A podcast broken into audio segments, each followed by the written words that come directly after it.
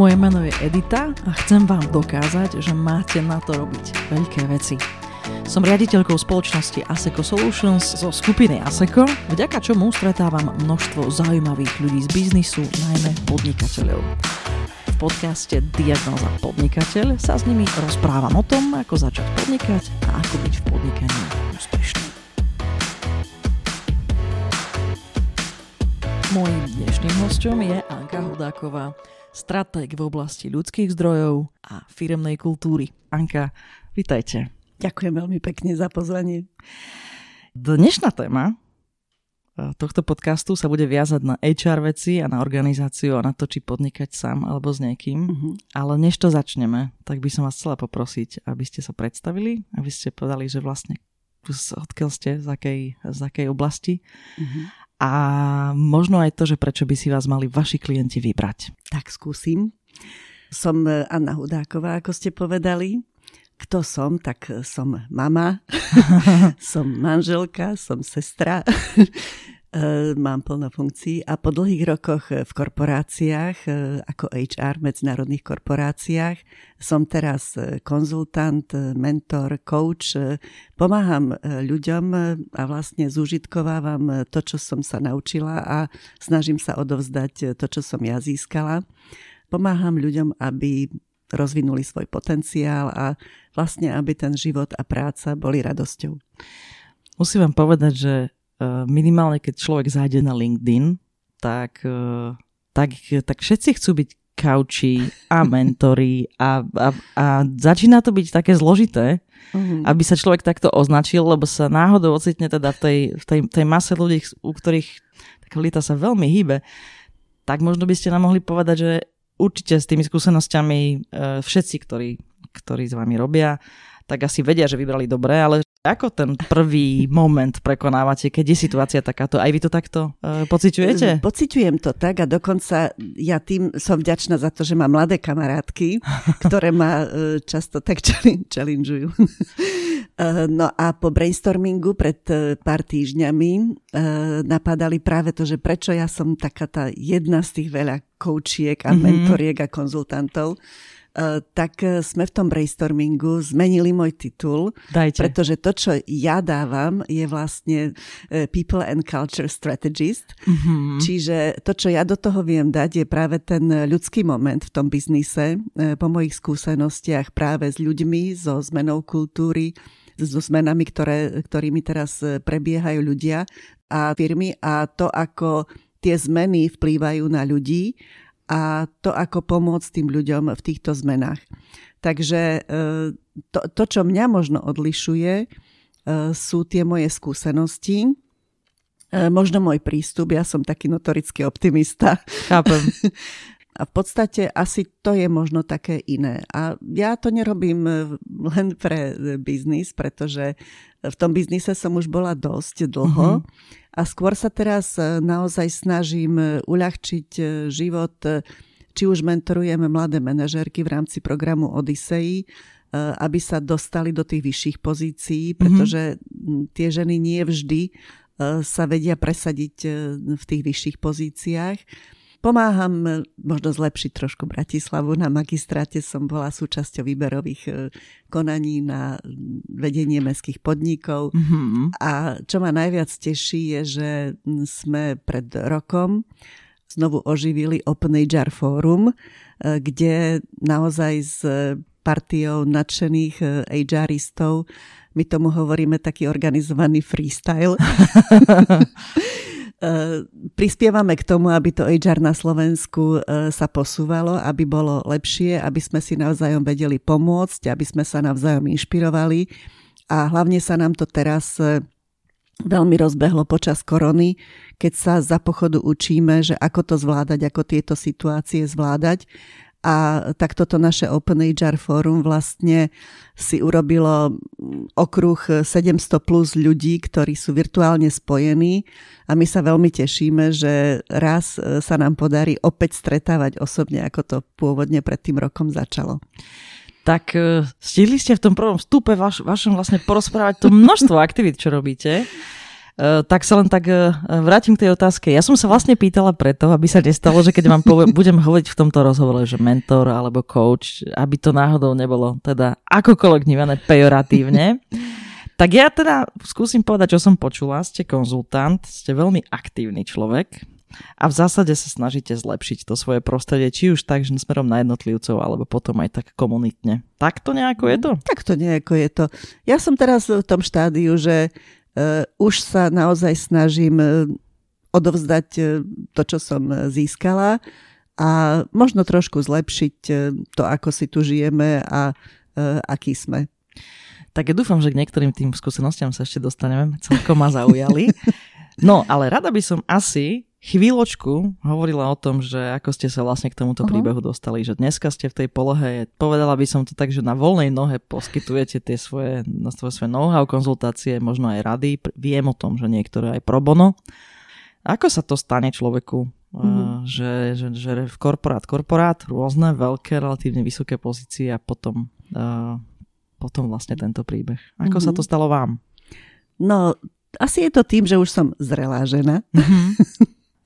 No, začneme e, takouto charakteristikou, pretože ja som z Košíc a to už je také ako charakteristika skoro. Teraz inak ja som veľmi prekvapená. My sme sa spoznali nedávno a ja som toto nevedela. Tak len ja som z Košíc. Kto to leco narodil... vysvietľuje. Asi to bude tým. No, čiže ja som e, polovicu života prežila v Košiciach, som rodená Košičanka. E, no a mala som krásne detstvo v perfektnej rodine kde ma formoval najviac môj starší brat do 5 rokov, pretože my máme takú múdru a poslušnú sestru, najstaršiu. E, potom išiel e, brat, ktorý e, vniesol také dobrodružstvo, by som povedala, a vzruch do našej rodiny. Mm-hmm. No a potom sa narodila malá Anička a mamička sa rozhodla, že kdekoľvek ten môj brat bude chcieť ísť s kamarátmi, tak asi to nebude až také zle, keď zoberie malú Aničku. Mm-hmm. No tak ja som vlastne vyrastala v partii o 5 rokov starších chlapcov. Musela som hrať hokej, plávať a všetko vydržať, lebo mala poď. Keď a, chcel niekam ísť? Áno, áno, tak mal dosť e, taký živý život. E, ma prehadzovali cez plod, musela som im kradnúť jablka na veterine. Čiže ako formovalo ma to, mm-hmm. ako zvládať výzvy rôzneho druhu. Rozumiem. Naučili ma seba obrane, byla som sa. No ale to je výborná výbava do života. Výborná výbava do života. Eh, no a potom uh, už som mala tak v tom staršom období, aby som bola viac dievčatko, tak som tancovala v ľudovom súbore o východniari. Mm. Čiže aj to ma trochu sformovalo. Vždy som sa tak obklopovala ľuďmi, vždy som mala také, by som povedala, zaujímavých ľudí okolo seba. No a potom E, som išla študovať zase v rámci mojej dobrodružnej povahy na taký nový smer, ktorý vtedy vznikal. Volal sa výchova a vzdelávanie dospelých v Prešove. A vtedy to bolo buď teória kultúry, alebo podniková výchova. Tak sa to kreovalo. My sme taká skupinka, že nikto by neuhádol, že sme spolužiaci, napríklad Peter Nadie, môj spolužiak. Rozumiem. A, a rôzny. A to boli také časy, keď sa nedalo vedieť, čo áno, z toho vypadne. Áno. No a keď som skončila, tak e, vlastne ešte bol, bolo to obdobie e, pred revolúciou a aby som mohla robiť tú podnikovú výchovu, ktorá mne sa páčila, tak e, by som mala byť členka strany. No a keďže som nebola, tak som nemohla ísť robiť na kádrové mm. a personálne oddelenie. A tak som sa rekvalifikovala, išla som robiť do múzea a ja mám e, v mojej kariérnej histórii 9 rokov praxe vo Východoslovenskom múzeu ako odborník na šport, e, metodik u 8 regionálnych múzeí a vlastne som bola, sa mala som fond Medzinárodného maratónu mieru. Chápem. Takže ja som aj muzejník v minulom živote. Tam som si odkrutila a užila dve materské dovolenky. Čiže to je také pokojné obdobie môjho života, ktoré bolo završené takým mojim najväčším muzejným úspechom, keď hneď po revolúcii vlastne prvá výstava, ktorá odišla z demokratického už nového Československa do západného Nemecka, do Wuppertalu, bola moja výstava 60, 60. ročník Medzinárodného maratónu mieru. Otvárali mi ju dvaja ministri zahraničných vecí, uh, Dinspir a Genscher. No proste dostala som sa zrazu do západného sveta. no a vlastne to bolo také ukončenie ten, tej múzejnej kariéry. Lebo múzeum sa rozhodlo, že ten, kto je na materskej, tak vlastne už asi nebude treba. No a vtedy vlastne už začali tie, by som povedala, dynamické časy po revolúcii. Mm. A ja som začula v rádiu taký inzerát, že keď rozumieš angličtine a chceš skúsiť niečo nové, tak nová značka Coca-Cola prichádza na Slovensko. No a tak som si povedala, že skúsim a z tých veľa, veľa záujemcov som dostala príležitosť a e, z materskej dovolenky som rovno nastúpila do tejto dynamickej firmy a bola som, e, stala som sa sales manažérom v Coca-Cole Amatil v austrálskej firme. Tušili ste, do čoho ste vošli? Nie, ale bolo to veľmi zaujímavé. Boli to úžasné roky, kde sme vlastne na zelenej lúke získavali nových zákazníkov. Coca-Cola nás vyškolila na predaj, na marketing. Boli to pionierské roky a s takou značkou za chrbtom, ako bolo to úžasné. A tri roky som takto šantila v Selse. No a po troch rokoch si náš generálny e, manažér Leo Schreiber e, všimol v mojich papieroch, že som graduated kind of HR, ako on to nazval. Aha. No a zrazu tá Coca-Cola vyrástla, bolo treba založiť HR, uh, tak uh, Leo došiel za mnou, že keby ma poslali do Bruselu vyštudovať si HR, že či by som založila to HR na Slovensku. Na Slovensku. Mhm.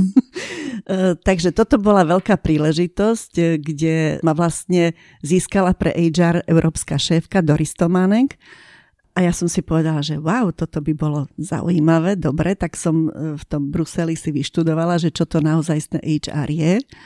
A takto som sa ja dostala do najkrajšej časti biznisu. Rozumiem. Už vtedy sa to volalo HR teda?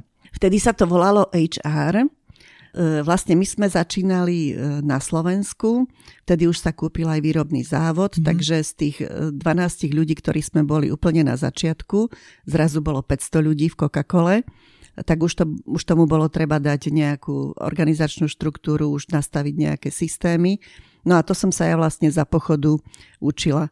No a po piatich rokoch v Coca-Cole sa tá firma z tej našej malej rodinnej firmičky, takej, takej našej, zrazu stala takou korporáciou, mm. tak sme v jednom roku všetci z vedenia e, odišli, okrem jedného.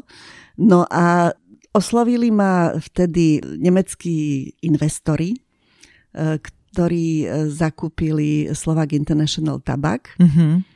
že či by som teda pomohla v transformácii tohto monopolu na zákaznícky orientovanú firmu. E, bola to prvá skúsenosť, kde som mala slovenský a český trh, takže e, bolo to tak, že som chodila aj do Prahy, mala som Slovensko-Čechy a mm, budovali sme vlastne taký, taký nov, takú novú organizáciu, e, ktorá bola orientovaná na zákazníka, čiže nový sales, nový marketing, na novo postaviť tú organizáciu, čo bola veľmi zaujímavá skúsenosť. Viem si predstaviť. Z veľmi zaujímavými ľuďmi, pretože ja ako veľmi agresívny nefajčiar som sa stala tolerantným nefajčiarom. to by ste ale mohli vysvetliť. Bolo treba, aby ste boli pri tom, keď e, ľudia fajčili? E, na poradách sa fajčilo, všade sa fajčilo a nikto nemohol povedať, že fajčenie je zakázané. E, ja som dokonca mala v kancelárii vystavené naše produkty, takže jediné, čo mi na tej firme vadilo, je, že keď som prišla večer domov, E, tak vlastne aj to oblečenie, vlasy, všetko proste bolo. Ale ako, e, bolo to veľmi zaujímavá skúsenosť, pretože tí e, tabačiari tým, že všetci sú proti ním, tak oni sú taký veľmi dobrý tým, ako boli to úžasne zaujímaví ľudia. No a tam som vlastne sa dostala do veľmi medzinárodného manažmentu, pretože môj šéf bol e, Brit, e, mali sme nemeckých kolegov, e, mali sme tam Holandiana, čiže bolo to, bolo to taký naozaj mix. A preto tá skúsenosť bola veľmi, by som povedala, poučná a zaujímavá. A hlavne to, že sme vytvárali takú, takú by som povedala až novú firmu. No a k tomu ten e, český e, element, kde vlastne v Čechách som mala generálneho manažéra Švéda, veľmi zaujímavý, tam tiež medzinárodný tím. Takže skutočne som sa veľmi veľa naučila v tejto firme. No a tam v tejto firme ma potom v roku 2000 našli najväčší investori v tom čase Deutsche Telekom mm-hmm. a dostala som ponuku, že či sa budem podielať na transformácii slovenských telekomunikácií, čo bola teda naozaj veľká výzva, pretože to bol mohutný monopol, veľmi veľká firma a dokonca, keď som sa rozhodovala, tak e, môj britský šéf v tabaku bol úplne nadšený, že Anna, veď ty si dostala úžasnú ponuku, to znamená, že si najlepší HR manažer, keď, to, keď si vybrali teba. Tak e, ešte aj s touto podporou som sa vlastne rozhodla, že teda tú výzvu skúsim. Mm. A vzala som odvahu a skočila som do tejto výzvy. Dostávali ste samé zaujímavé ponuky, ale určite to nie je tak, že sa vám to len stalo nejako náhodou. Počas týchto období ste nikdy neuvažovali o tom, že by ste radšej podnikali? Eh, ja asi nie som až taký podnikavý typ. Mm-hmm.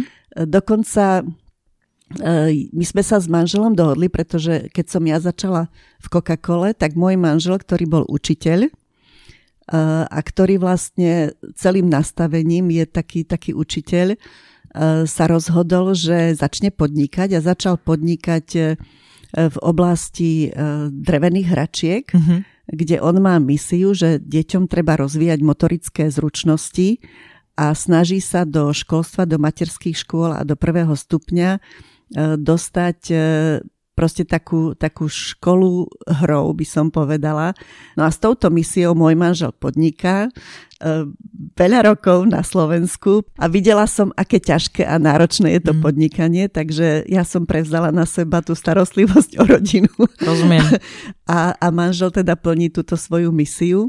Popri tom, e, aby vedel tú hračku, by som povedala, finančne dotovať, tak e, mal druhú časť toho biznisu, kde robil nábytok a všetko možné z toho dreva. Zariadoval banky, čo bolo veľmi úspešné. No ale stále sa e, snaží o tú svoju misiu, aby sa slovenské deti rozvíjali hlavne v tom útlom veku ja verím, že raz táto misia mojho manžela bude úspešná. Takže vy ho podporujete. Tak ja ho veľmi podporujem. A to znamenalo, že ste nemohli podnikať. Ani, že nemohla. Možno, že som až taká odvážna nebola. Videla som, aké, aké náročné je podnikanie na Slovensku. Rozumiem. No áno, byť pri blízko pri niekom, kto podniká, tak eh, s ním zažívate mhm. všetky tie turbulencie. No, ale vravím, hýbali ste sa po rôznych pozíciách, ktoré všetky boli veľmi také s veľkou výzvou. Áno a naberali ste celý čas skúseností, ktoré dneska evidentne v tom svojom biznise alebo tých konzultáciách, teda v tom mentoringu mm-hmm. a ďalších aktivitách veľmi zúročujete. No, ja som uh, asi mala to šťastie, že jednak, že ja som mala šťastie na uh, vzácných ľudí ako mojich šéfov a mojich kolegov, ale aj ja som sa obklopovala šikovnejšími ľuďmi ako som ja. Mm-hmm. Väčšinou som si hľadala do týmu ľudí, ktorí naozaj chceli, ktorí mali ten potenciál a hlavne v tom telekome ako ten môj HR tým, na ktorý som veľmi hrdá. Uh, to sú teraz HR riaditeľky, kade tadia, úžasné ženy, uh, už sú matky a, a úspešné manažerky, alebo proste aj dokonca aj podnikajú niektoré. Takže ja sa snažím aby som mala okolo seba e, ľudí, ktorých tá práca baví, mm-hmm. aby tá práca mala zmysel, aby sme tou prácou niečo vybudovali. A to sa nám, myslím, v Telekome darilo. Takže ja, ja som rada, že som mala šťastie na takých šikovných a správnych ľudí okolo seba. Chápam. A toto ma naplňalo práve tou energiou, ktorú som do toho dávala. Priznám sa vám, Anka, že ja som vás zavolal nielen preto, že ste ma veľmi zaujali, keď sme sa spoznali, ale aj preto, lebo práve na základe tých skúseností asi môžeme celkom kvalifikovane sa rozprávať o tom, že keď človek chce podnikať tak uh, a má také možnosti, že bude to robiť buď sám, alebo s niekým, alebo s nejakou veľkou partiou, že čo ho mm. asi môže čakať, ako tie organizácie môžu vyzerať. Čiže to je jedna taká téma, ktorú by som tu dneska v podcaste chcela rozobrať. Ale mala som ešte aj druhý dôvod, taký relatívne významný. Uh, mnohokrát to tak ženy uh-huh. majú, ale možno, že aj muži uh, v staršom veku, teda, že prekročia istý vek a potom už majú pocit, že málo odvahy, uh, čo ich všetko čaká, nemôžem ísť podnikať ani len v takom mode, že by som proste poskytoval svoje konzultácie. A pritom mnoho ľudí za tú svoju kariéru nazbiera veľmi veľa know-how a veľmi veľa znalostí a mohlo by ich dielať. Ale teda stretávam to, že proste je tam taký ten faktor toho strachu, alebo viete, prekonať to, že áno, mm. teraz budem e, vlastne bojovať sám za seba, budem predávať sám seba, e, trebárs musím začať robiť určité salesové aktivity vlastne, aby som mm. si mhm. tú klientelu získal. Takže to je taká druhá rovina. Chcela som vás ukázať ako pekný role model, že to ide a že, že, že sa asi dajú tie strachy alebo tie nejaké také e, obavy z toho, či to pôjde prekonať. Lebo vy ste proste pre mňa ukážka toho, že vyzerá to veľmi hladko zvonka. Asi to nie je úplne hladké, ale vyzerá to veľmi hladko. Uh-huh. Takže možno by sme mali potom trochu o tom rozprávať, že aký, uh-huh. ako ste vlastne k tomu dospeli, že teraz uh, poskytujete rôzne typy tých svojich služieb a že že a aké sú vlastne tie rozdiely. Veľmi záleží na tom, s akým týmom pracujete a kým sa viete obklopiť. Eh, ja to hovorím teraz už hladko, pretože roky prešli, ale boli tam aj veľmi ťažké situácie mm. a mm, hlavne v tom telekome my sme tam mali, by som povedala, eh, dve stránky tej transformácie. Jedna bola veľmi boľavá, pretože my sme tisíce ľudí museli prepustiť mm. kvôli tomu, ako sa menila technológia, keď sme prechádzali z analogu na digitál, čiže boli tam potrebné nové zručnosti, E, budovali sa call centra, bolo to, bolo to naozaj pretvorenie firmy. A to bolelo. To bola veľmi boľavá skúsenosť pre tisíce ľudí a my sme sa to snažili urobiť tak sociálne zodpovedne, ako sa to len dalo.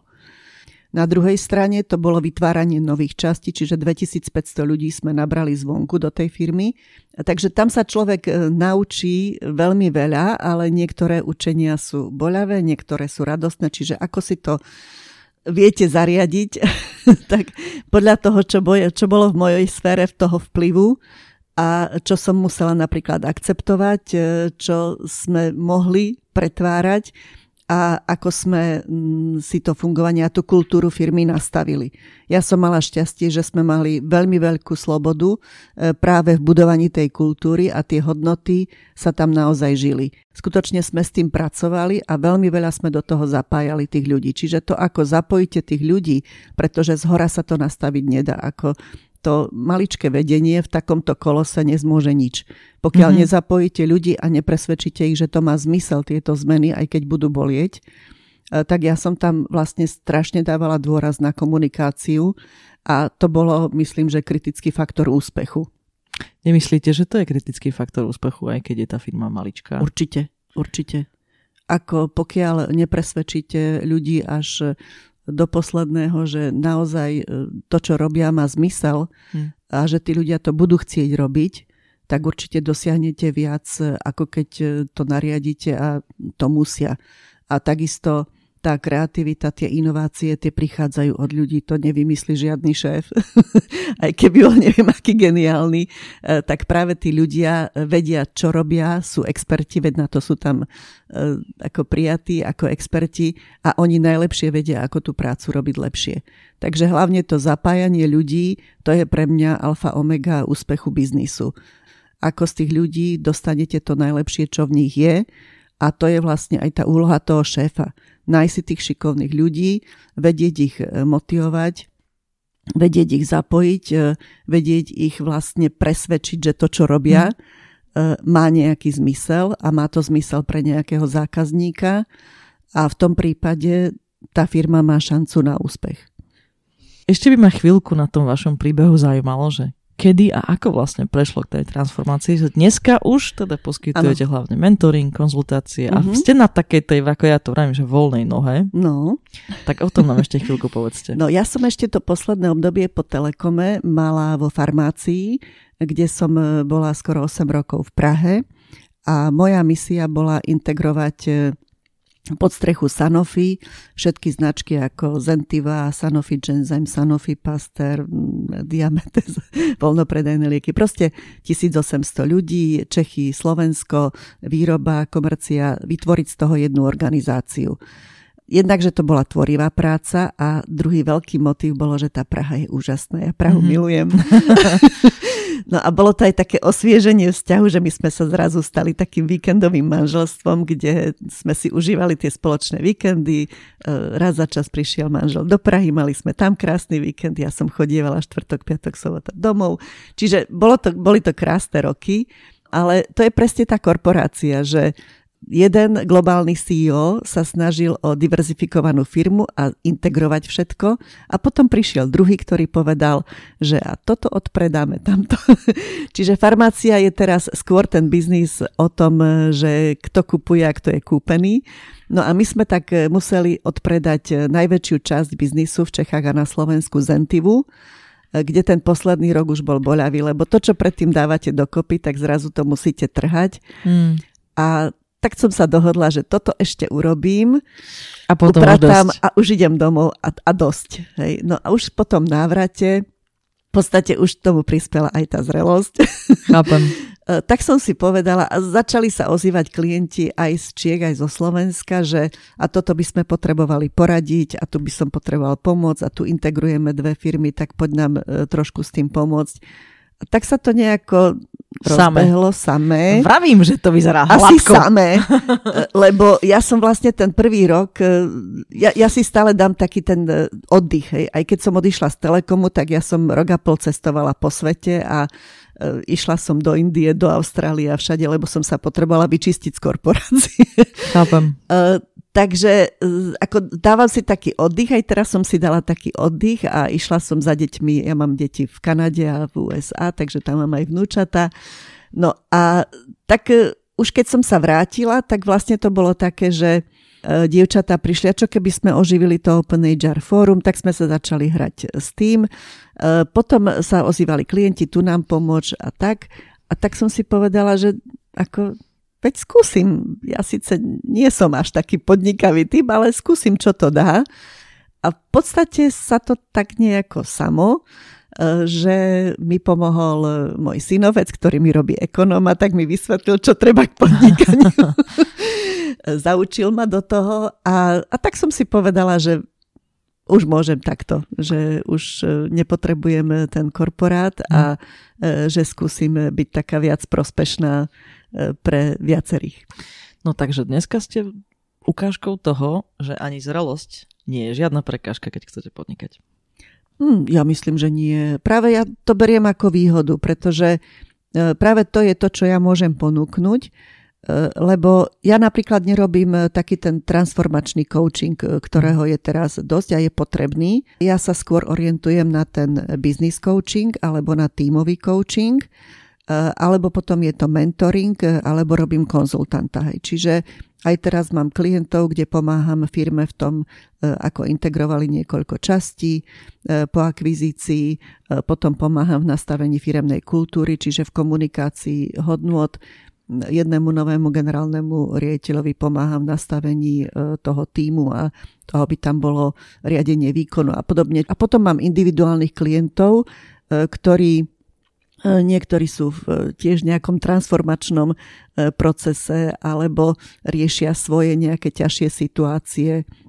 Máme tam zvládanie náročnejších alebo ťažších ľudí alebo konflikty, alebo sú to len také osobné kryžovatky, že hmm. E, Rozumiem. teda dozreli do toho veku medzi tou 40 50 je také transformačné obdobie, e, keď sa mnohí rozhodujú, ostanem e, zamestnancom, hmm. idem podnikať. A sú to veľké dilemy, ja to chápem, pretože človek si naozaj hľadá ten zmysel. A zmysel toho, čo robím, aby bol sám so sebou spokojný. A tam ja vidím tú moju pridanú hodnotu, pretože podľa mňa ten dobrý coach mentor e, sa vyznačuje tým, že vie aktívne počúvať, vie chápať, vie dávať dobré otázky a ja hovorím, že najlepšia rada je tá vyžiadaná.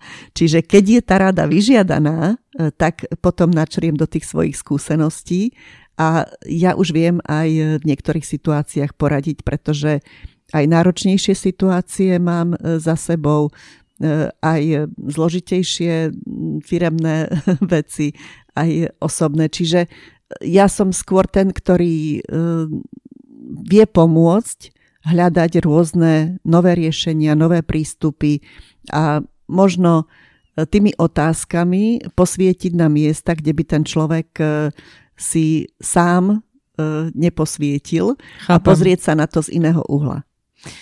Tak by ste ešte chvíľku možno mohli hovoriť o tom, že ako vyzerá napríklad vaše rozhodovanie, čo sa týka času, lebo uh, ako vravím, z toho príbehu to pôsobí hladko, ale predsa len keď človek začne robiť tento typ biznisu, konzultovať, tak, uh, tak prirodzene napadá, ako si organizujete čas. Ako robíte to, aby ste teda ovládali energiu, koľko do toho dávate? Je to také, že, sa to, že to plíne vlastne ľubovoľným časom, alebo naozaj máte nejak vyčlenenú dobu, kedy robíte? Možno by ste trošku mohli uh-huh. o mhm. povahe toho uh, vlastne uh-huh. porozprávať. No, Pre tých trebárs, ktorí uvažujú, že by jasne. takéto... To je jedno vlastne v akej oblasti, ale že by takýto, takýmto spôsobom podnikali. No, ja si myslím, že nejaká tá štruktúra organizovanie času je základom e, toho, že niečo dosiahnete. Čiže pokiaľ vidíte, že niečo má zmysel a dáte si nejaké ciele, e, tak e, ciele, pokiaľ sa neimplementujú, tak sú len s nami.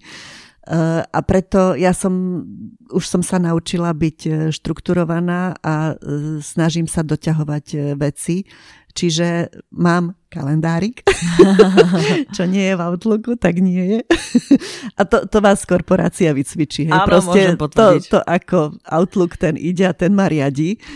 Uh, takže áno, ale teraz napríklad uh, ako nás tá korona hodila do tých našich bublín a home officeov, tak ja som skoro všetkých klientov dala online ale nastavila som si svoje rituály. Hej. Čiže ja ráno sa snažím dostať na rannú prechádzku, vyvetrať si hlavu, dať si nejaké podcasty do ucha a vlastne môj pracovný čas začína o 9. alebo o 10.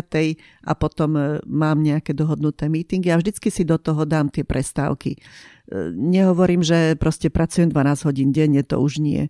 Hej, čiže ja už e, si naozaj pracujem na tom, aby som hlavne bola zdravá. v tomto veku to už je.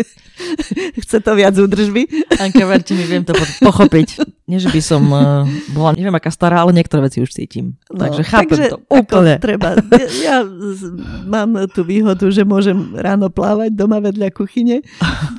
takže ako naozaj sa snažím, ja nie som športovec nejaký vážny, ale mám svoju cvičiacu skupinku. E, my cvičíme Pilates, e, skupinka už asi 15 či koľko rokov, ani neviem. A, a je to úžasné mať takúto skupinku e, dám, ktoré spolu dozrievame do tohto zrelého veku. Čiže mám také svetlé momenty, no a mám svoju rodinu, hej, čiže ja začínam deň tým, že si pozriem, aké videjka mi poslali moje vnúčata spoza mláky. Uh, ako ja myslím, že tá rodina je taký ten najväčší dobíjač bateriek, čiže tie moje teraz bohužiaľ len virtuálne komunikácie s deťmi, s vnúčatami, tak toto, je, toto sú pre mňa svetlé momenty. Eh, no a snažím sa mať v tom živote takú rovnováhu. A som vám doniesla taký pekný obrázok, Áno. Eh, Ikigai. To je vlastne japonská filozofia spokojného života, kde sú štyri kruhy a ten prvý kruh je to, čo robíte rada, čo, čo proste milujete, to je to vaše nadšenie. Ten druhý kruh je to, v čom ste dobrá, v čom ste expert ten tretí kruh je to, za čo vám sú ochotní ľudia zaplatiť. A ten štvrtý kruh je kruh zmyslu, čiže čo svet potrebuje. A potom sú také dobré kombinácie, kedy sa cítite dobre a kedy máte problém. Hej? Keď napríklad robíte niečo, čo je vaše nadšenie a e, ste v tom veľmi dobrá, ale nemáte toho, kto vám za to zaplatí, tak, e, tak v podstate robíte fajn, len to neprináša žiadne peniaze. Hej? Keď, keď sa to kombinuje, že robíte niečo napríklad dočasne, len preto, že zarobíte za to peniaze a ste v tom dobrá a máte cieľ, že do budúcna chcem robiť niečo, čo bude mať aj zmysel, tak vydržím to obdobie, pretože e, za moje zručnosti mi niekto zaplatí. A najlepšie je, keď tie tri minimálne kruhy sa spoja. Hej, čiže napríklad máte niečo, čo robíte strašne rada, niečo, čo pre svet má zmysel a ste v tom dobrá, to sú všetci tí dobrovoľníci, mm-hmm. ktorí sú spokojní, aj keď im to neprináša veľa peňazí.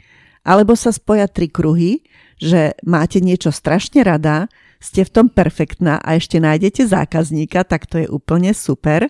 A potom vám len trošku chýba počase, že aha, ešte keby to malo tak taký ten vyšší zmysel, Jasné. tak to štvrté kolečko sa mi tam doloží.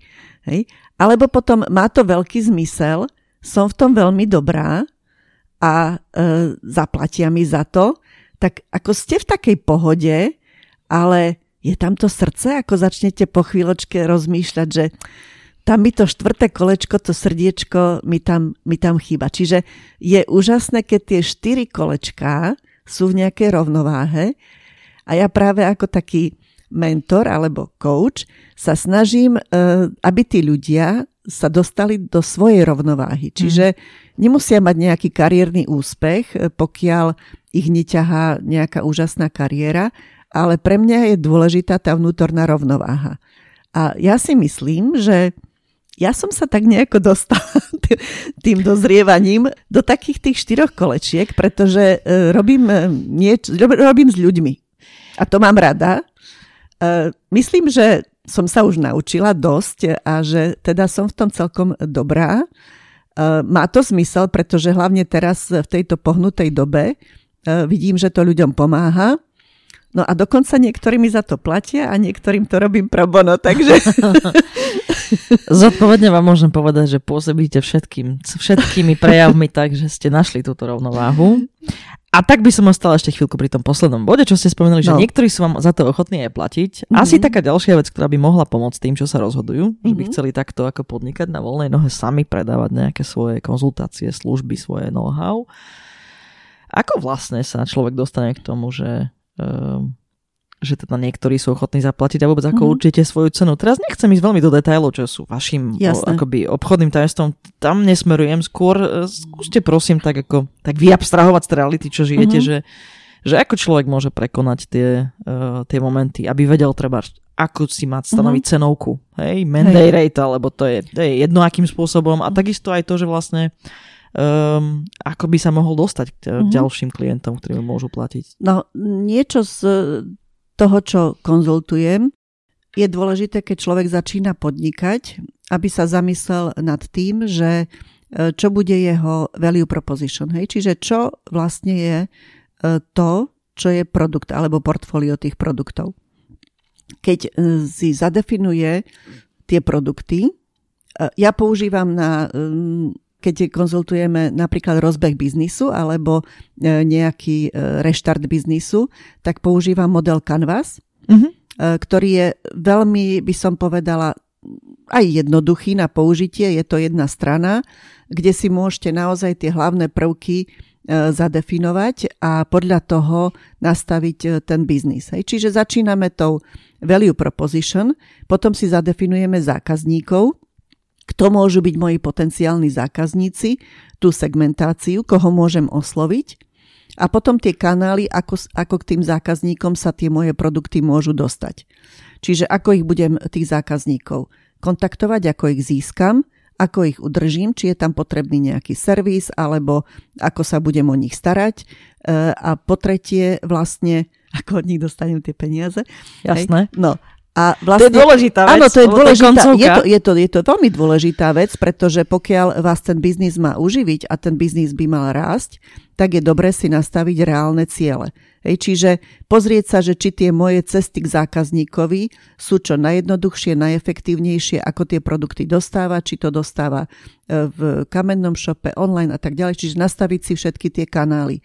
No a potom vlastne prichádza tá otázka ceny a tam odporúčam si urobiť e, prieskum trhu, pretože väčšinou idete na trh s produktom, ktorý už má nejakú konkurenciu, tak si pozrieť, kde ten môj produkt budem pozicionovať, či chcem byť prímiom, hej, či chcem e, osloviť e, špičku toho trhu a budem predávať vysokú kvalitu a dám si za ňu zaplatiť, alebo idem na stred a budem dávať štandardný produkt, alebo idem, e, začnem nejakými dumpovými cenami a skúsim sa do, na ten trh dostať a potom by som pridávala ďalej na kvalite.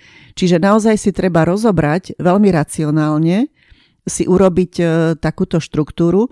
Ten kanvás má potom tú ľavú stranu, kde sú e, tie financie, čiže aké máte revenue, e, ako, spraco- ako pracujete s príjmami.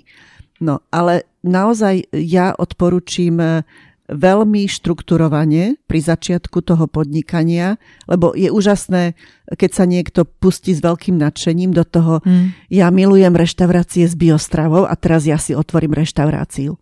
Ale keď ten človek nevie, ako funguje reštauračný biznis a aké úskalia, aké, ako si zmapovať rizika, ako nastaviť produkty, ako nastaviť logistiku, e, celý supply chain, dodávateľov a všetko, tak to môže byť veľmi boľavá skúsenosť.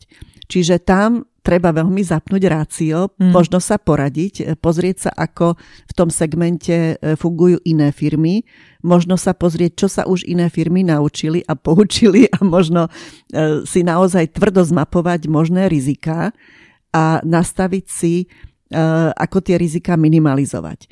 Čiže nadšenie je fajn, určite je dobre. Ja, ja teraz sledujem veľa mamičiek na materskej, ktoré sa pustia do takého Áno. krásneho malého podnikania a veľmi im držím palce.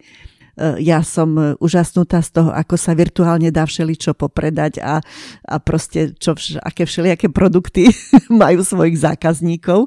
A ja tomu veľmi fandím, pretože sú to úžasné skúsenosti a možno mamičky pri tom ostanú a možno si rozbehnú nejaký podobný biznis ale e, pri začiatkoch a pri rozbehu e, možno sa najprv racionálne pozrieť na to a povedať si, že ako ja môžem eliminovať také tie najväčšie rizika, aby e, som to nadšenie vedela zúžitkovať.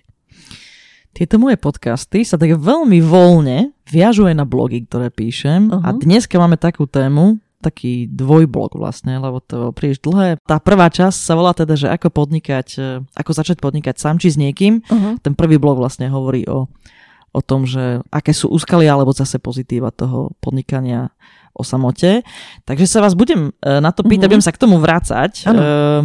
Spomínali ste teda, že pri tom začiatku urobiť si napríklad ten biznis model Canvas, skrátka nejakú racionálnu štrukturovanú mm-hmm. analýzu, kto by mohol byť môj zákazník a teda aj, že koľko by mi mohol zaplatiť, tak uh, skúsme hovoriť chvíľočku o tom, že trošku jednoduchšie to je ako pri tých komplexnejších biznisoch typu mm-hmm. reštaurácia alebo tak, keď človek sám.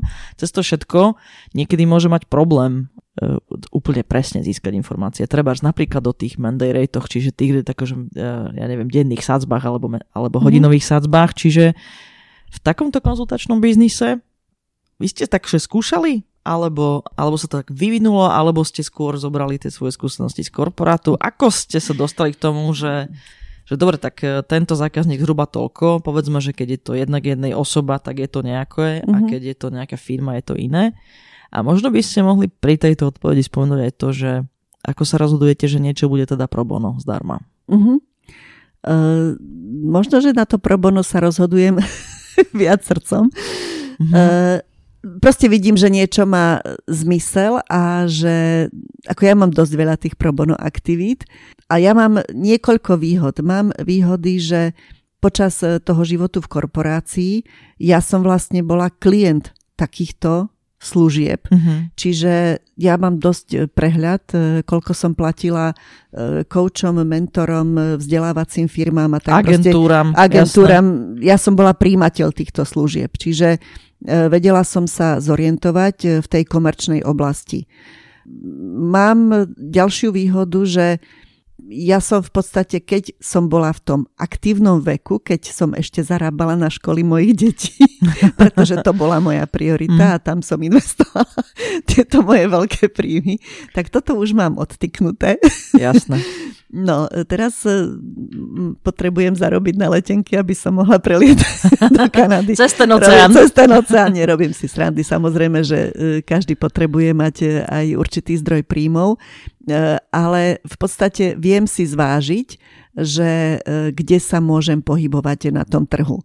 Takže časť mojich rozhodnutí je racionálna, samozrejme, keď pracujem pre firmy, tak oni majú tiež svoje nejaké tie predstavy, rozpočty a tak ďalej. A potom sa vieme dohodnúť podľa toho, že akú kvalitu a do akej hĺbky, napríklad keď robíme audit, HR, ako sme nedávno robili pre firmu, tak tam vieme povedať, že ten audit môžete mať do takejto hĺbky, dostanete toľko výstupov a dohodneme sa presne na výstupoch a za tie výstupy je to takáto sadzba. Rozhodnite sa, chcete, nechcete.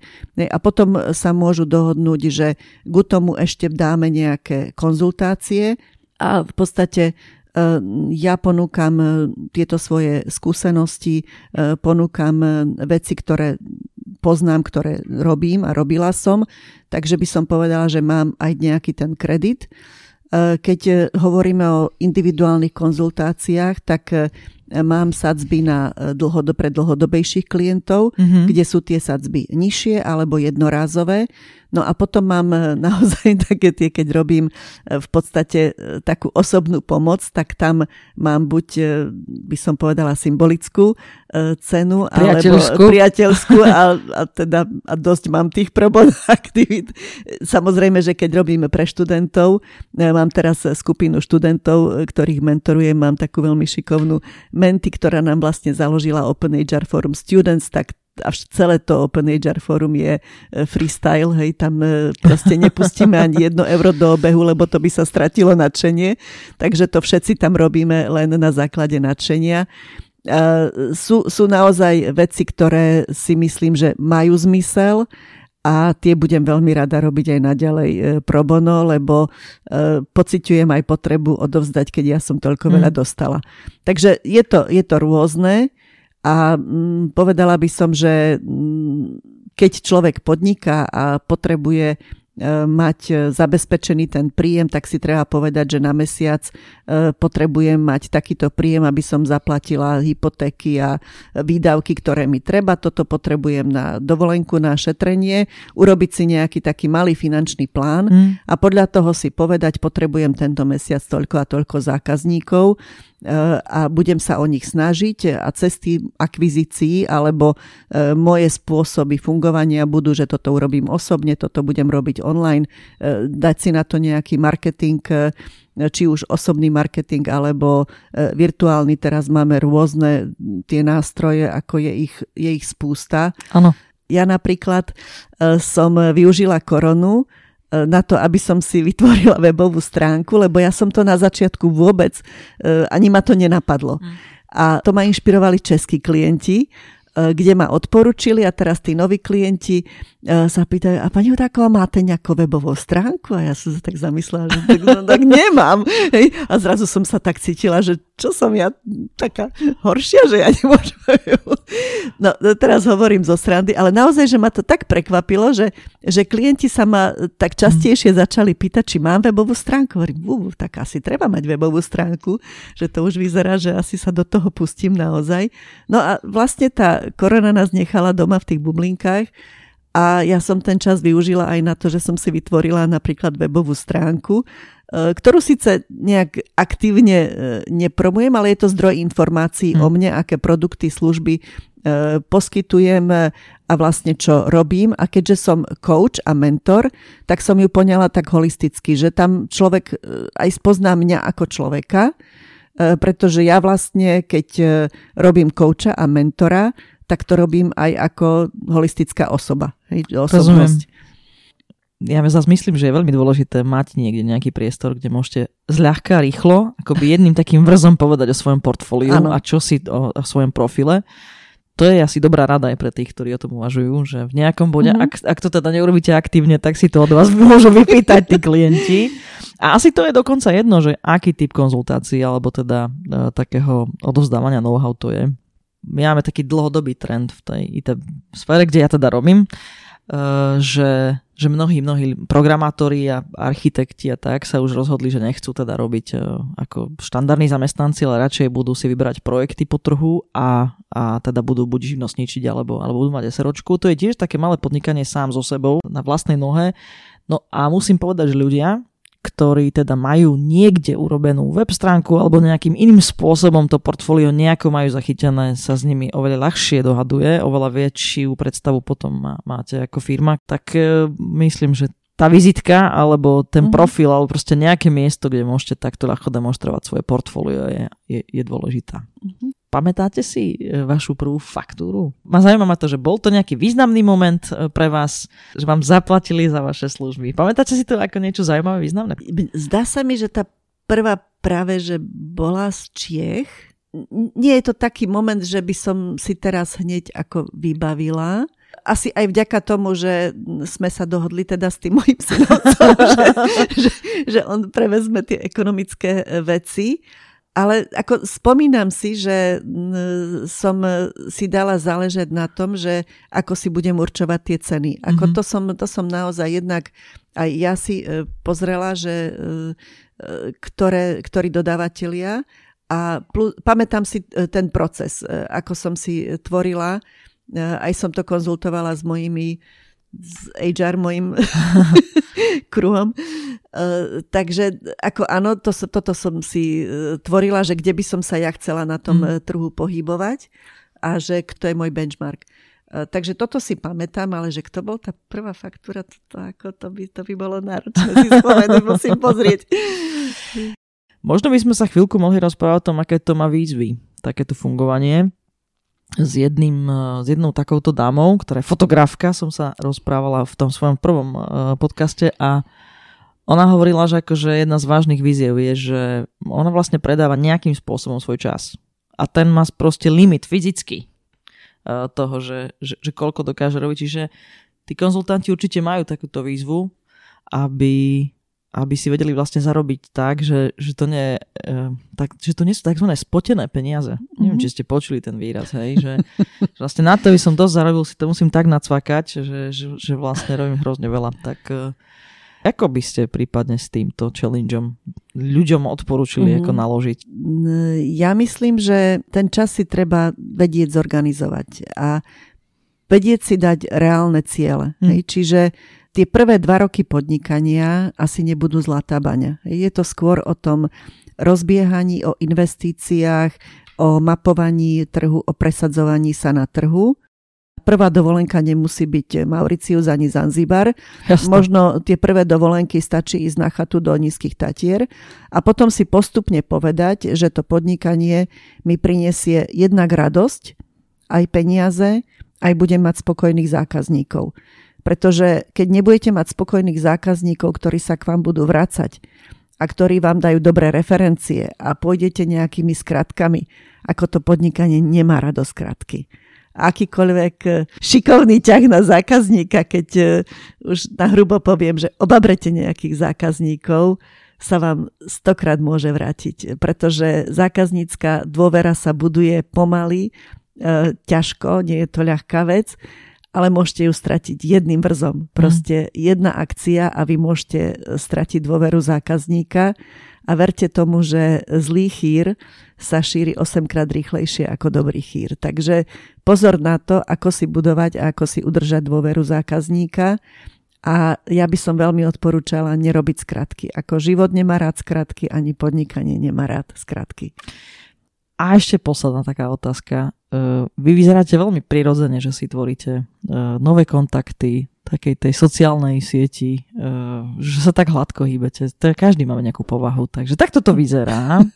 Ale možno by ste mohli trošku o tom porozprávať, že keď sa teda potrebujete spoznať s novým človekom, alebo to vidíte tak, že tento by, človek by mohol byť zaujímavý nový klient, tak vlastne ako postupujete? Skúsite nájsť niekoho, kto ho pozná, alebo a skúste trošku prosprávať o tom, ako uh-huh. vyzerá tá akvizícia, keď to je vyslovene, že človek človeka. No, ja som počula, že je taká teória, že keď poznáte 6 ľudí, tak sa viete dostať ku každému.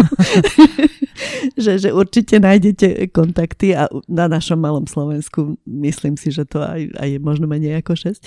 A ja, preto som aj začala tým detstvom, že ja som väčšinou bola obklopená ľuďmi. Ja som eh, jednak tým mojim nastavením uh, ja som človek, ktorý je spoločenský, ja som extrovert, uh, som človek, ktorý sa rád pohybuje v spoločnosti, čiže nemala som nikdy nejaké veľké problémy v nejakom, nejakom kolektíve. Aj to, že som možno mala šťastie na dobré kolektívy. Ja mám také aj moje osobné hodnoty, ktoré sú jednak integrita, zvedavosť, taká odvaha. Mm. Toto sú veci, ktoré, ktoré mi sú dané a možno, že sú vypestované životom. A asi to mi pomáha, že, mm, že tak, tak sa tie kontakty nebudujú ťažko.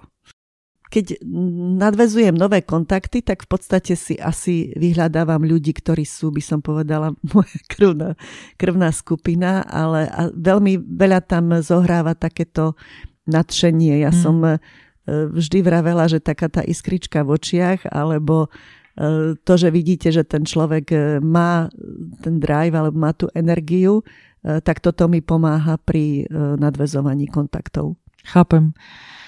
A ešte by ste možno mohli povedať, do akej miery je dôležité, aby ste dostávali vlastne referencie. Koľko z toho celého, že keď nakontaktujete ďalších ľudí, tak e, je to často, že vám povedia, že dostal som kontakt od toho, lebo mi povedal, že to, že spolupráca s vami bola dobrá, tak by som s vami tiež chcel niečo rozobrať. Ako je to dôležité v takomto konzultačnom biznise, alebo, alebo teda v biznise, kde odozdávate know-how, uh, nakoľko mm-hmm. dôležité sú referencie také vyslovene osobné? Ja myslím, že sú veľmi dôležité, priam sú kritické pretože e, tento biznis ako konzultácie a hlavne ten mentoring a coaching je založený na dôvere.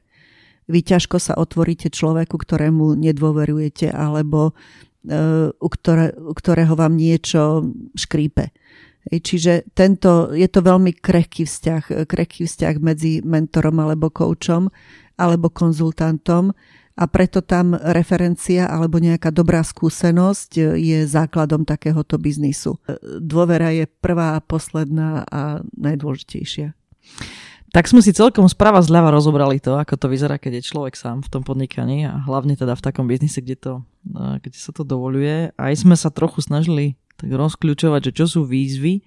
Je ešte nejaká taká výzva, ktorú by ste chceli spomenúť? Niečo, čo je riziko, alebo vec, mm-hmm. na mhm. ktorú by mal človek, čo podniká sám, myslieť? A možno vás tak navediem, lebo to ma zaujíma, aj keď e, znova vidím, že vo vašom prípade asi tomuto nečelíte, ale možno medzi klientami máte takýchto ľudí. Ehm, zvyknú mi hovorievať ľudia, ktorí podnikajú úplne sami, že občas sa cítia veľmi izolovaní, že sú sami. A dokonca niektorí z nich vyslovene len kvôli tomu si hľadajú spôsob, hoci by mohli robiť mať treba office doma, tak si vyberú aspoň čiastočne nejaký tzv. coworking, jednoducho preto, aby mali dostatočne veľa spoločenského kontaktu. Mm-hmm. Tak um, možno by ste mohli povedať, či sa s tým stretávate, že človek je miestami osamelý, no a potom ako by sa s tým dalo vlastne jednať. No tak ja sa teraz hneď priznám, Dajte. že uh, ja keď som odišla z korporácií, tak je fajn užívať si slobodu, užívať si život, ale to prvé, čo mi najviac chýbalo, je ten pocit, že niekam patrím, mm. že som súčasťou niečoho a s tým som sa vyrovnávala veľmi ťažko, veľmi ťažko. A myslím, že ja som si to asi tak nahradila tým mojim Open HR fórom, že mám tú skupinku e, ľudí, s ktorými fungujem, že to je možno taká moja náhrada nejakého týmu, kde pociťujem, že patríme k sebe, lebo máte priateľov, máte skupiny priateľov, kde patríte, e, všetko je to fajn, ale ja som celý život bola súčasťou nejakých tímov, ja som celý život mm. tie dlhé roky e, kráčala ako súčasť niečoho a zrazu som bola sama. A to som sa musela s tým veľmi vyrovnávať. No a toto odporučím, že možno, keď niekto má takýto problém, tak buď si nájsť e, nejakú náhradu, e, stať sa možno členom nejakého buď klubu alebo spoločenstiev, alebo e, ako nájsť si nejakú skupinku, do ktorej patríme. Jasné. Tak asi sme rozbrali všetky veci, ktoré malo zmysel spomenúť pri tom podnikaní osve. Existujú celé škály toho, ako sa dá potom podnikať s niekým, môžete byť vo dvojici, môžete mať väčšiu mm-hmm. partiu a tak ďalej. Asi sa nechcem dotknúť všetkých tých uh, možností, ale skúsme tak, že krok navyše. Mm-hmm. Čiže uh, aké sú podľa vás plusy a súčasne také ako výzvy toho, keď človek treba podniká ešte s jedným človekom? Môže mm-hmm. to byť partner, alebo to môže byť nejaký kolega, s ktorým sme sa dohodli, že to založíme spolu, tak možno by sme ešte chvíľku mohli o tomto hovoriť. Máte veľa skúseností s organizáciou, jasné, takže jasné. skúsme takúto životnú situáciu. Ja by som to povedala jednou takou múdrou vetou. Poriadok robí priateľov. Mm. Keď e, idete do nejakého vzťahu podnikateľského, e, podnikanie je transakcia, hej? čiže e, treba si v tej transakcii vyjasniť úlohy, vyjasniť očakávania a vyjasniť zodpovednosti. Naozaj si urobiť poriadok. Čiže keď ideme s niekým podnikať, tak si povieme, ja sa budem starať o to, ty sa budeš starať o to budem, a dopredu si povedať, budeme sa takto deliť, e, budeme mať takéto pravidlá fungovania. Už keď sú traja, štyria, piati, už je dobré si povedať, že akým spôsobom budeme spolupracovať ako budeme komunikovať, ako často budeme komunikovať, e, čo, kto bude mať akú zodpovednosť. A treba si to vyjasniť dopredu, pretože keď tie očakávania nie sú pomenované, každý sme individuálny subjekt, každý vníma subjektívne realitu. Hej? A realita nie je tá istá, ako ju subjektívne vnímame. Čiže navzájom tie očakávania môžu byť rôzne a keď sa nepomenujú, tak nastáva rozčarovanie. E, možno si povieme, že ja som čakal toto od teba a ty si to neurobil, alebo sa len budeme cítiť ukrivdení, hmm. e, alebo si povieme, že ten mi to robí na schvál a pritom ten druhý si to vôbec neuvedomí, že na vás to môže mať e, aký dopad.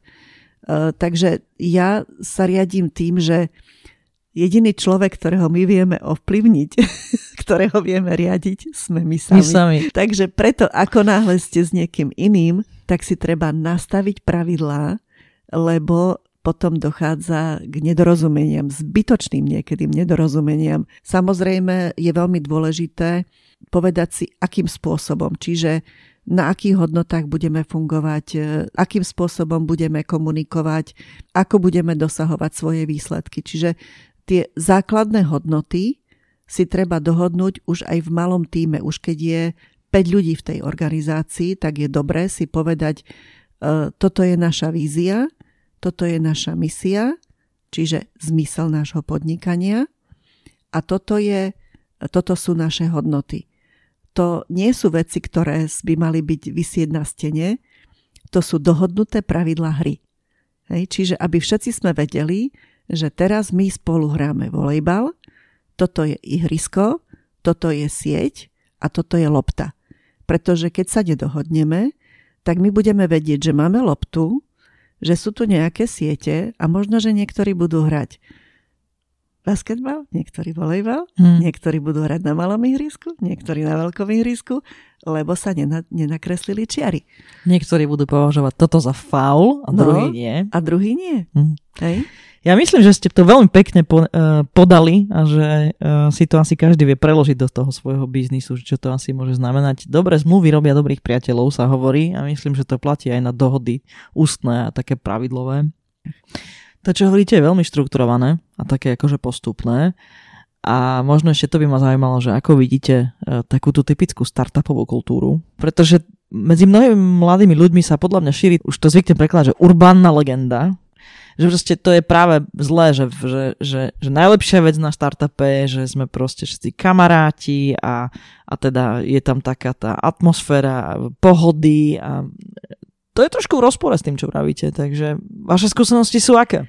No, ja startupy obdivujem a e, startupy sú úžasné práve na tom, že e, je tam to nadšenie, že je tam e, tá kreativita, že je tam, je tam vlastne ten drive a e, toto im spôsobuje, že sú úspešní. E, do určitej veľkosti sa to dá, do určitej veľkosti to má spustu výhod, aj keď máte veľkú korporáciu, ktorá si kúpi startup, e, ako sme to urobili v Telekome, tak ten startup treba nechať žiť svojim životom, aby nebol pohltený tými veľkými procesmi ale ako náhle startup sa rozrastie a už tá firma prekročí, e, poviem počet 50-80 ľudí, môže nastať chaos, keď tam nedáte nejaký systém do toho. Takže to nadšenie je úžasné, treba si ho udržať a treba si ho udržať práve na tom zapájaní ľudí. Ale keď máte si predstaviť 50-80 ľudí, kde nie sú vyjasnené kompetencie, skôr tak či neskôr viete, to skôr či neskôr, hovorím, sa tam buď vytvárajú tie čierne diery, do ktorých to tam prepadne a zrazu sa niečo nestane, alebo dvaja, traja, štyria, piati robia to isté a zbytočne sú tam tie, zbytočne je tam tá energia e, vydávaná. E, takže nastaviť si e, základné pravidlá aj pre startup ho nezabije, ani, ani mu neublíži, pokiaľ tam udržíte toho ducha, kreativity, inovácie. Anka, ktorúkoľvek tému otvoríme, vedela by som z toho robiť ďalší hodinový rozhovor. Čo keby ste nám povedali, aké máte ďalšie plány? No najbližšie plány mám, že chcem odletieť do Kanady za vnúčatami na Vianoce. Urobíme všetko preto, aby sa dalo. Úplne najbližší plán je tento štvrtok, ranná káva, kde budeme práve hovoriť o virtuálnom schôdzovaní, čiže mm-hmm. ako nenúdiť ľudí vo virtuálnom prostredí, ako ich zapojiť, aké nástroje sa dajú používať. Čiže to je úplne najbližší plán zajtra ráno. No a moje ďalšie plány sú ja teraz rozvíjam e, takú diskusiu s, jednak s mojimi kamarátkami, top manažerkami, ale už som začala aj individuálne e, s headhunterami a s veľkými e, manažermi rôznymi tému, ako pomôcť ženám, mladým ženám, prebiť naozaj e, ten sklenený strop a dostať sa do pozícií, ktoré sú tak e, nejak zaškatulkované ako mužské. Čiže buď generálny riaditeľ, alebo sales riaditeľ, alebo mm-hmm. COO. Lebo keď už aj máte ženy v tých vysokých pozíciách, nehovorím o vás, vy ste výnimka, vy ste jedna z tých, čo som debatovala. Uh, tak sú väčšinou, že HR, komunikácia, marketingová komunikácia, uh, ženu vidíte vo financiách. Proste toto už berieme, že tam môže byť žena vo vedení. Uh, dokonca jeden headhunter si až pri našej diskusii, keď sme to rozoberali, urobil takú reflexiu, že wow, veď mne sa dokonca stalo, že ja som sa spýtal klienta, a môže byť žena? Ale hmm. nikdy som sa nespýtal, môže byť buš? Hej? Ja vidím veľký rozdiel e, v tom e, pomere, skúsim po anglicky competence a confidence, hej, čiže mm-hmm. na čo má človek kompetencie a ako, si je, ako je sebavedomý, by som povedal. Hej. Keď máte ženu s kompetenciami na 80, tak jej e, confidence, jej sebavedomie je niekde 70, 80, nebodaj aj nižšie. Keď máte chlapa s kompetenciami na 60, tak on sa vám predstaví na 100 až 120. Mm. Hej? E, čiže e, jednak, že tie ženy e, stále zvažujú, chce sa mi do toho ísť, alebo nech, stojí mi to za to. Potom tam sú veľké témy, ženy a ich rodiny a ich priority. A čo teraz sme pri nedávnej debate načali s mojimi kamarátkami, veľkými manažérmi na Slovensku, veľká, veľká, veľká téma je, partner úspešnej silnej ženy. Hmm. Ako toto ustať a byť na Slovensku manželom ženy, ktorá je úspešná, jednak, že ja mám šťastie, že môj to ustal. Stále mám toho istého, už 36 rokov. Ako nie je to jednoduché. Ja som napríklad mala kolegu, uh, ktorý si neustále robil ako keby dobrú srandu a osloval mm. môjho muža Mr. Hudakova. E, pre neho to bol for, ale skutočne e, byť na Slovensku e, manželom, ktorý je oporou, ktorý akceptuje, ktorý funguje a podporuje doma tú ženu a vlastne zabezpečuje aj fungovanie domácnosti, rodiny a celého života. Nie je jednoduché a poviem vám, že ich poznám veľmi maličko a poznám niekoľko úspešných žien, ktoré možno niektoré až e, tak, že sa im nepodarilo mať úspešnú rodinu.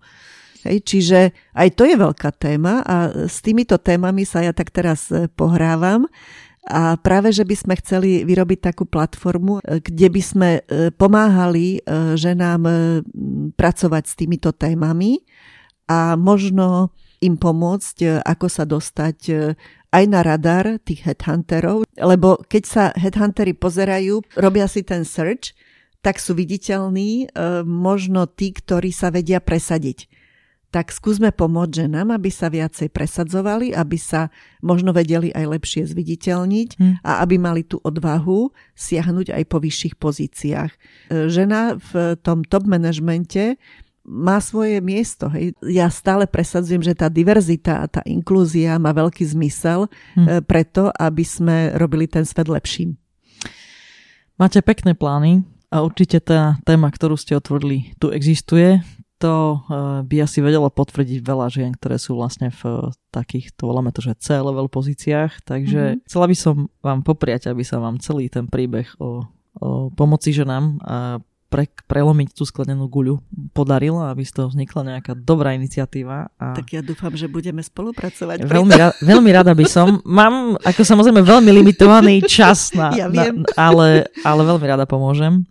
No a asi by som vás chcela tak na záver poprosiť. Rozdali sme všelijaké rady, eh, aj z vašich skúseností, či už osobných, alebo teda prostredníctvom toho, že radíte rôznym eh, aj veľkým a malým firmám, máte za sebou aj, aj veľké korporátne skúsenosti. Cez to všetko Keby ste to tak mali zaramcovať, chceli by ste na záver jednu alebo tri rady, alebo proste niečo také, ako, s čím by sme mohli tak eh, dobre zakončiť tento rozhovor o tom, ako podnikať, keď je človek sám? Keď to má byť také stručné, tak uh, rozmyslieť si, uh, v čom podnikáme a pre takú tú vnútornú spokojnosť, pre vnútornú rovnováhu, ktorá sa odrazí potom aj na zdraví, je dobré, aby e, to podnikanie bolo práve to, čo vás baví, čo máte rád, rada, e, aby to podnikanie malo zmysel, čiže aby vám to dávalo nejaký zmysel a možno aj taký vyšší zmysel hmm. pre vás, aby vás to uspokojovalo, aby ste, to, aby ste robili niečo v oblasti, kde ste dobrí alebo sa budete zlepšovať E, kde, kde vlastne viete pracovať na svojich e, schopnostiach alebo uplatniť tie schopnosti, ktoré máte. No a v poslednom rade, aby ste za to dostali toľko peňazí, aby vás to robilo spokojnými, šťastnými a aby ste sa cítili, že áno, tá moja robota e, ma priviedla do stavu, kde mi je dobre. Čiže je to presne o tom nájsť takúto rovnováhu, plniť si svoju misiu, E, nájsť ten, to svoje miesto e, na zemi a byť šťastný a hlavne byť milovaný a zamilovaný, lebo toto prospieva a vytvoriť si taký, taký ten svoj svet. Tak vlastne sme sa oblúkom vrátili k tejto japonskej uh, filozofii alebo konceptu Ikigai. Uh-huh, áno. Aj v tomto rozhovore vám chcem povedať, Anka, že ste na mňa pôsobili tak, že vy ste presne v tomto strede. Uh, že ste dosiahli tento Ikigai stav tak e, ja vám úprimne želám, aby ste ďalej v ňom zotrvávali v tom strede a aby ste prostredníctvom svojich skúseností a, a pomoci pomáhali čo najväčšiemu širokému spektru ľudí, lebo, lebo šírite veľmi pozitívnu energiu. Želám vám, nech sa vám darí aj vo vašom osobnom podnikaní, mentoringu, v coachingu a aj vo vašom osobnom živote. Ďakujem, že ste tu dneska boli. Ja ďakujem veľmi pekne za pozvanie. Bola to veľmi zaujímavá diskusia, moja prvá skúsenosť s podcastom a ja vám prajem takisto, aby sa vám darilo a hlavne zdravie teraz, aby, aby sme ostali zdraví a aby sme našli to, čo hľadáme v živote. Ďakujem veľmi pekne. A ja ďakujem, všetko dobré. Aj vám. Vypočujte si podcast Diagnóza podnikateľ určite aj na budúce, lebo tentokrát prídu hostia dvaja. Porozprávajú o tom, ako sa im podniká vo dvojici a tiež o tom, ako si vybudovať naozaj úspešné startupy. Budú hovoriť vlastnej skúsenosti.